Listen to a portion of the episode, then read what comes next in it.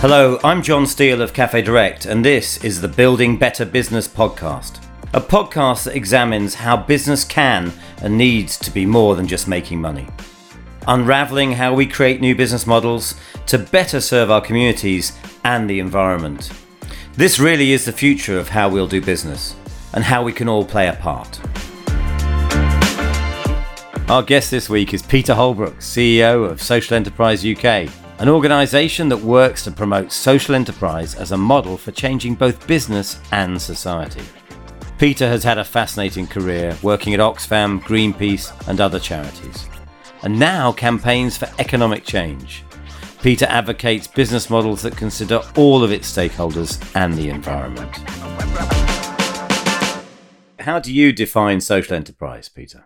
For me, it's principally about three things. These are businesses first and foremost, but they're businesses with three fundamental differences. And they're the three P's really profit, purpose, and power. In terms of purpose, social businesses, social enterprises are purposed to tackle some of the world's you know most intransigent and difficult and complex problems, or indeed local community issues. But but they have that purpose written into their rules and into their constitutions. The second one is profit. What do they do with their money? If they make money, what happens to it? And it's not there to serve the, the needs of individual people in terms of making uh, wealthy people wealthier. You know, profit is repurposed to further that social mission. And so any profit in the business is used for the benefit of many, many people and in line with that primary purpose. And then the third thing is power. And I think this is the really interesting bit. And this is the, the bit that conventional businesses struggle with a bit more, I think. Mm-hmm. And that's kind of who controls the business. Where does the power sit within the business? and social enterprises you know have a social model of ownership so they can be owned by social investors they can be owned by workers they can be owned by beneficiaries the best ones in my view are owned by a, you know a mixture of those different stakeholders but they are not simply owned by shareholders that are seeking to kind of get a maximum return on their investments they are owned uh, you know consistently uh, in the spirit of their social purpose. And so, beneficiaries, employees, social investors, communities themselves, other uh, institutions or charities can participate in those social ownership models. Wow. I'm glad I asked. The other thing that, we ought to ask you about, I mean, because you are the CEO of Social Enterprise UK, talk to us a little bit about SE UK. Okay, well, Social Enterprise UK is a membership association. It's a trade body for social enterprises, cooperatives, mutual businesses, uh, and those that want to support them. But much more than that, we are also, I think, a campaigning uh, organisation. We campaign for changes in uh, the economic systems and structures that keep things as they are. We want a more enlightened form of, of trade and business to uh, evolve and manifest. And so we campaign, we work for our members to increase market share, to increase visibility of social enterprises and what they do. We, of course, undertake things like research and we do develop policy. We work with governments, local authorities, mayors around the country, governments overseas, to try and embed policies uh, and legislative changes that will really help accelerate the growth of these environmental and social models of business. Because it feels to me it's like a movement. We have definitely created some movement. Whether we are a movement yet, I- am still yet to really feel as if I can declare that, you know, we, we are in the midst of a, an absolute kind of evolution or revolution. Progress is constant, it's and steady, but I'm much, much, much more ambitious for how we can accelerate the growth of this sector and genuinely create a movement. Bring it to life for me. Give me some examples of what some of these inspirational social enterprises do. Oh well, I, it's like you know trying to pick your favorite child. You, it's not easy to do that, right? But I mean, I, I particularly love what Susan Aktemel is doing with Homes for Good up in Scotland. She's built a, an incredible portfolio of, of homes using, you know, traditional models of kind of investment to, to buy those homes. And we have a, an absolutely chronic shortage of accessible, affordable homes for people in this country. So, Susan, as a very single minded and very capable entrepreneur, has built up a social enterprise which does really work with those people that really struggle to access secure, high quality accommodation. Uh, and it is an absolute kind of launch pad for them to build independent, sustainable, secure lives. You know, without housing, any of us are going to struggle to keep our jobs, to bring up healthy, happy families you know, it's such a fundamental, basic human need and right, in my view, that to see social enterprises, you know, achieving uh, and developing models that are ultimately replicable uh, right across the country and across the world is just fantastic. And, and it's making such an incredible difference to thousands of people's lives. I've always considered myself to be an environmentalist. Mm-hmm. And so the, the next one that I will mention is the people behind that make my wallet. And, and you know, this is Elvis and Kresse. I've known them both for, for many, many years, and they make incredible products. And none of their raw material comes from new raw materials. It's all repurposed and recycled from products that would otherwise have ended up in landfill. And they make the most outstanding, high quality bags, handbags, belts, wallets, cufflinks. i am actually also wearing the cufflink somewhere, but uh, oh, he is as well. You know, yeah. incredible product. Yeah very, very successful actually in terms of global sales, really at the cutting edge of demonstrating how you can create high quality products that people really, really want without creating any negative uh, environmental impact. They distribute more than 50% of their profits to a whole variety of different social causes, and they keep on diversifying and diversifying and building and building and growing, and their impact is extraordinary, and, and their reputation is, you know, genuinely so richly deserved. Um, another great business, but there are lots. Look, my jacket. Let me just my jacket uh, is made in a collaboration between the Circle Collective and London College of Fashion and Downview Women's Prison and the London College of Fashion are designing uh, things like the jacket. The women in prison are learning new skills that will lead to employment upon release from prison and are creating this product. Circle Collective have a shop in Lewisham Shopping Centre, and their whole purpose is around training literally hundreds and hundreds of young people to be job ready above this incredible and beautiful skate shop where they sell the most kind of like, you know, on fleek clothing. They also have uh, an academy where they train young people in Lewisham to, to become job ready. So the whole supply chain in the creation of this jacket is is simply awe inspiring and I could go yeah. on. There are some incredible organisations working with refugees, another real issue at the moment that I think is still underreported in many respects. You've got people like uh, Birdsong, Vat Macy's, Love Welcomes, all working with refugees and migrants to, to give them uh, a step up uh, into new independent lives and livelihoods wherever they may be. I mean, Elvis and Kresse, I think um, a fabulous example because it's also such a commercial success, isn't it, in terms of being able to offer to everybody something that's better than its competitors, but the way it's done is profound. It's just wonderful. This has to be the future of business, and I'm delighted that there are 100,000 of these businesses currently trading in the UK alone and many, many more internationally. But yeah, this is absolutely a model that, that can give us hope for the future. I did a little lecture at Imperial College and I was talking about social enterprise. Um, and the guy said, Isn't it frustrating that everybody sees it as the exception and not the norm.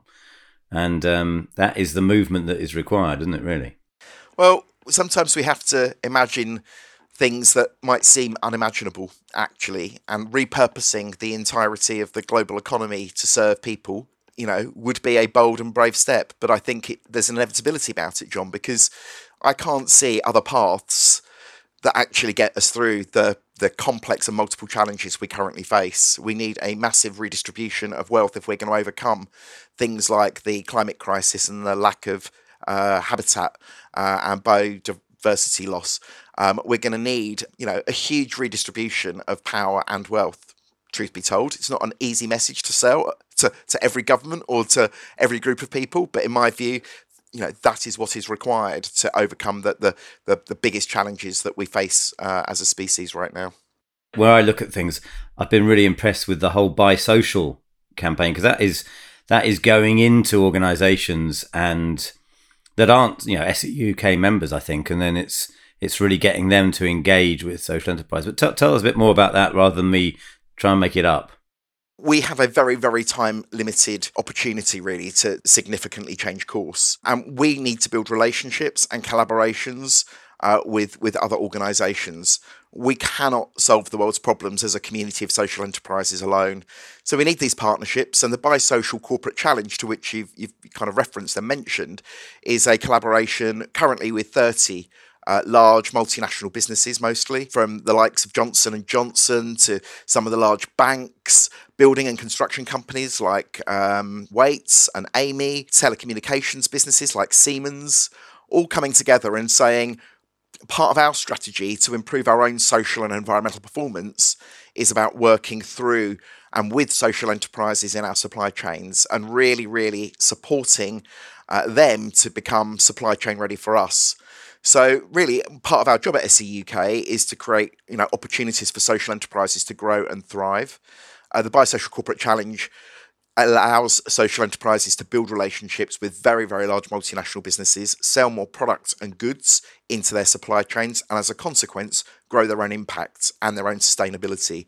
So it's a win win win. And to date, John, I think this year hit 155 million pounds of, of sales between corporate partners and uh, social enterprises, and our target is a billion pounds. I should say our first target is a billion pounds. So we're getting closer and closer to that figure, and all the while we're getting more and more businesses joined the Social Corporate Challenge, and we're getting more social enterprises uh, ready to fulfil those supply chain needs. Wow. What really needs to change? What would you say to anybody listening to this that really needs to change and change fast? Businesses need to change. They, they need to be able to displace their current primary uh, expectations around increasing shareholder value pretty much at any cost that's that, that uh, and any way that's legal.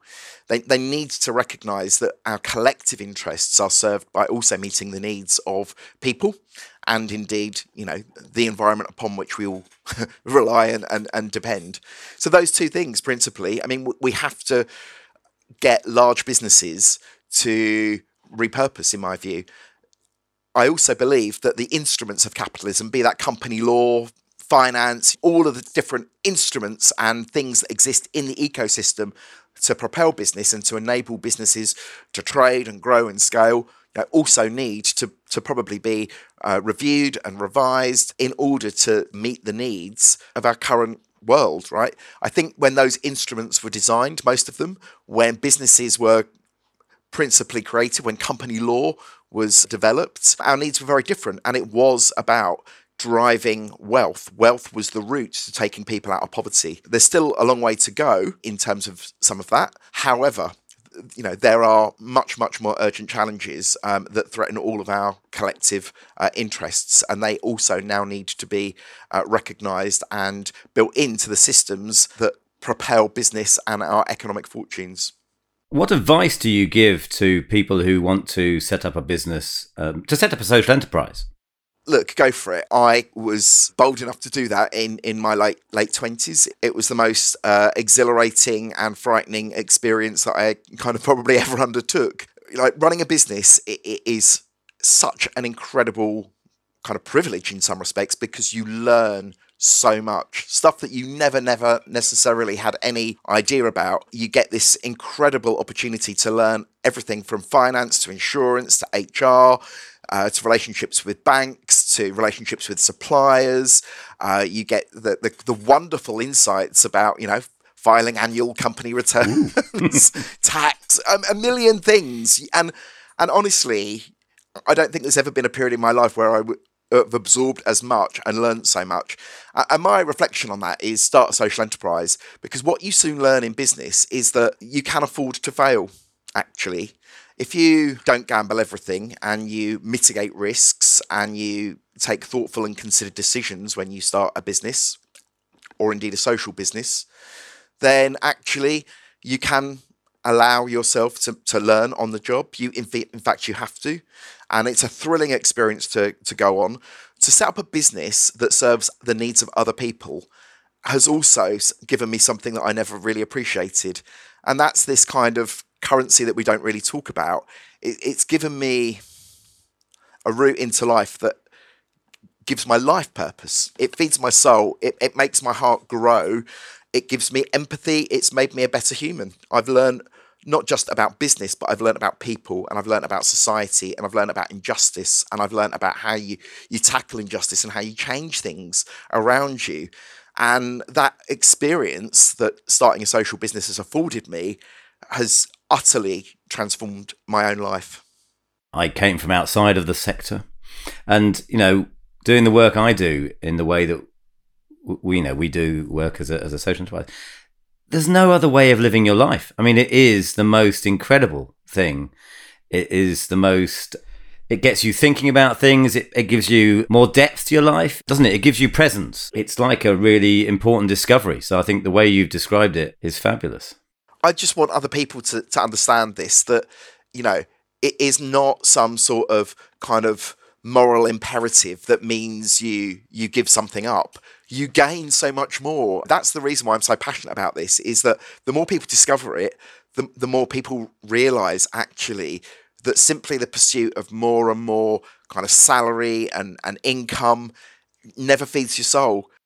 Doing something with genuine purpose that gives you genuine insight that allows you to walk with people that you may have never walked with uh, in other circumstances is one of the greatest treasures that you can discover. And if only more people discovered it the world would be a kinder more thoughtful more empathetic place it is an incredibly positive thing. I think it's a, a thing for everybody to discover, and uh, you don't look back, do you? I mean, you, you just not. there's no point uh, at all. No. You've worked in some incredible places, you know. In, in, addition to setting up your own business, and you work with Greenpeace, you work with Oxfam. Uh, with with Oxfam and international development, how do you see the changes in the international development space over the last ten years or so?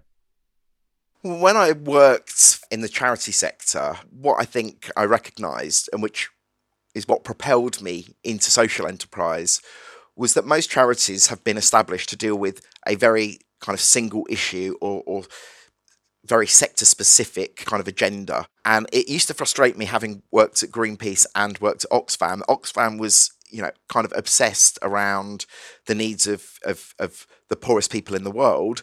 Greenpeace was obsessed about protecting the, the natural environment. And at that point, there was less recognition about the intersection and the interdependence of both of those issues. And I quite quickly, I think, you know, probably in the 1980s, worked out that actually these problems can only be solved if we take a whole kind of economic approach. Um, you can't simply resolve poverty based on models of charitable intervention, in my view neither can you expect the environment to be protected without changing the economic structures and, and systems that, that, keep business exploiting it in an unsustainable fashion. So that's what led me to, to kind of kind of economic reform and economic change. And I think and I well I know in some respects because I now know I'm fortunate enough to know the people that run both of those organizations is that that is widely understood now that actually we cannot obsess about a particular issue, however important that issue may be, without understanding the root cause of those issues. And and every time you, you start exploring the root causes of whether it be recidivism or homelessness or poverty in the developing world or environmental degradation, you come back, in my view, to the economic systems and structures that keep things as they are. And often it is the the the way we do business and the how we do business that we keep on coming back to. And that's why I've ended up where I am. And that's why I think Oxfam are becoming more interested in models of social enterprise as a, uh, a model of economic development that they can support. And why organizations that are representing kind of environmental protection are also recognizing that we need a kind of an economic systems change in order to really, really preserve and protect the environment in the long term. The point on climate change that we just touched on in terms of talking about Oxfam and, and Greenpeace. What's your advice to all business uh, owners and business leaders on climate change? My message is like get serious. I think Greta Thunberg did it a lot, lot better than I could. You know, enough of the blah, blah, blah. I mean, I, I've been working on this issue around climate change, biodiversity, habitat loss since the late 1980s, right? I have seen a miserable amount of progress over the, those 30 years. Um, it's been unforgivable. What are we here to do, right? I mean, I, I get really frustrated actually when I see people being rewarded for great leadership. And, and for me, great leadership is really stepping up and really being kind of honest to yourself and honest to your stakeholders about the changes that we need to see. And we have to, as I've said to you before in this podcast and prior to this podcast, we have to have ambition that matches the challenge. And actually, enough people aren't standing up and calling out their own companies for their unsustainable practices. People are not recognizing the extent of change that is actually required. And people know it because I meet a lot of these top CEOs a lot of the time. And what, what is really frustrating to me is that in private, they'll acknowledge the extent of change that's required and how far away their own businesses are from it. But then they'll get in front of the podium and they'll pretend that they're doing all the right things, that the world is safe in their hands. Well, let me tell you, it's not. We need a radical shift in the way that we do business if we've got any chance of tackling the urgent challenges that we face. And climate change, of course, is obviously the, the, the, one of the biggest ones. Uh, but I think there's a chance we might just do it. We'll probably not hit the 1.5 degree target. We probably won't even hit the 2 degree target. But the biggest challenge facing humanity at the moment, in my view, alongside climate change, is inequality. Yeah. And no one is willing to call that out. And that does require a radical reform of, of capitalism as we know it. Brilliantly said, because they're both the, the issues of this species, aren't they? Both of them. Inequality drives environmental degradation. Again, a bit like that single issue stuff. We can't separate the two. You know, there are still 50% of the world's population living on less than $10,000 a year. We've got, you know, people like Elon Musk trying to extend his own life so he can spend a slightly bigger fraction of his extraordinary wealth, you know, which rivals kind of the wealth of whole countries, you know, and more so. I mean, it's extraordinary. And we can't have a system based on philanthropy. We can't just expect these people to, to do the right thing because history tells us, on the whole, they don't. Some do, and they're to be celebrated and recognised and, you know, brilliant. But on the whole, you know, redistribution of wealth and power does not happen by itself. So let's do it peacefully and let's do it in a thoughtful and democratic way you know, rather than waiting for kind of the inevitable, which is kind of economic collapse alongside environmental collapse and further social collapse. I mean, come on. It's getting to the point where it's infuriating so many of us, and we all need to recognize that it's us, but we also need to recognize that we have to find the system change that we require as well, don't we? Because otherwise, it, it, the frustration is there for, for us if we're not careful well, I think we're all beginning to see it, right? There is so much division in society, and you can, you know, identify that both geographically, in terms of age, you know, in terms of racial ethnicities, uh, faith. You know, we are beginning to see more and more cracks, and those cracks affect us all. And they affect us deeply, and they affect our quality and experience of life. You know, let's try and heal the divisions within our society and let's understand the best route to do so and let's let's get on and do that alongside meet all the other challenges we've, we've, we've still got to get serious about. There is a lot of work to be done. I always think back to actually, you know, great times of crisis in our world, in, in our recent history even, and how, you know, a sense of collectivism has been able to be utilized to bring about really significant change. So at the time of the First World War, this country was facing another great crisis, and business leaders almost on a voluntary basis, started to repurpose their businesses in order to support the war effort. We are facing a much, much greater crisis, and yet businesses continue to operate pretty much as usual.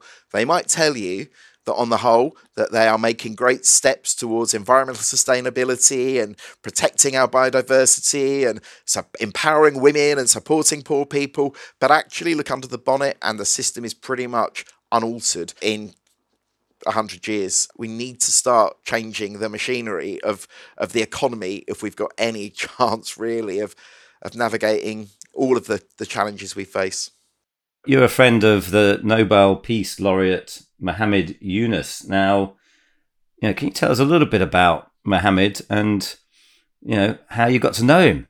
Well, honestly, he's such an amazing man, and he's very, very humble and full of humility, and he's like the sort of person that you know, one day I hope I might become a little bit more like. He set up Grameen when I was five years old, so in 1976, which is a a bank in Bangladesh. It operates beyond Bangladesh now, it even has branches in the United States now.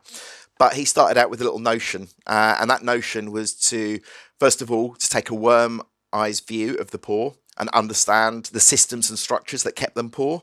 And he realized, I think, at an early age, that charity was not meeting the needs of these people and actually providing them with finance capital would probably be a much much more effective route to take themselves out of poverty.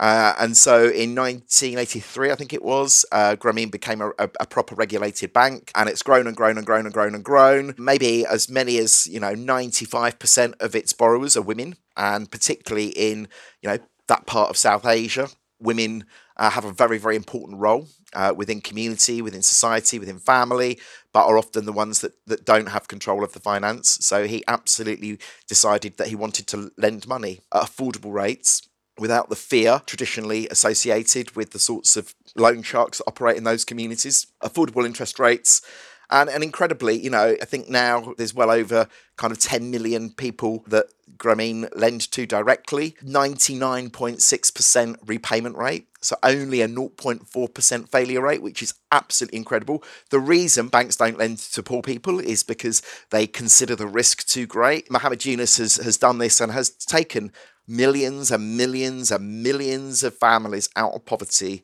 through being a social entrepreneur by setting up a social enterprise and successfully scaling and growing it to the point whereby I think people like the United Nations have supported the initiative and there are now you know many other similar initiatives operating right across different countries. 100 million people have been lent 25 billion pounds of money and it's been one of the most effective tools to lift people out of poverty. And this guy is incredibly humble. Most people don't know who he is. People should know who he is, which is why he's one of my kind of heroes. And through my job at Social Enterprise UK, I got to meet him. We ended up doing some incredible trips together. I uh, used to be the chair of the Social Enterprise World Forum. So I took him to a, a, an international event that I was uh, organising in Milan. Uh, I then got the opportunity to take him out to uh, Myanmar to meet Aung San Suu Kyi uh, and that was an incredible trip.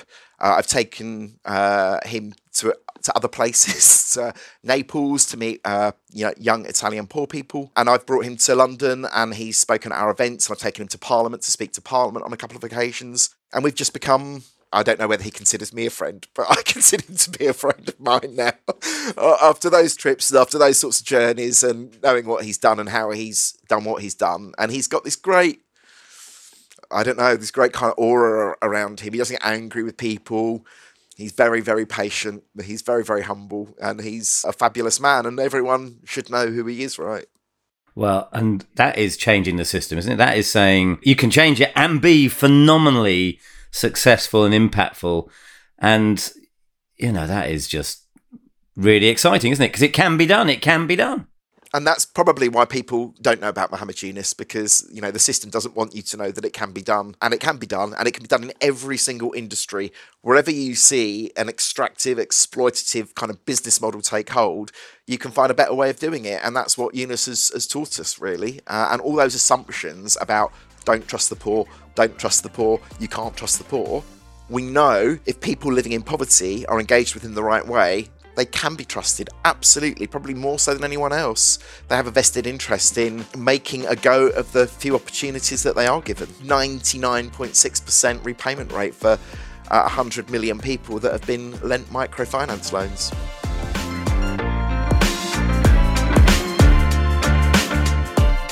Thank you, Peter. It is always entertaining and enlightening speaking with you. Hope you can join us next time on Building Better Business.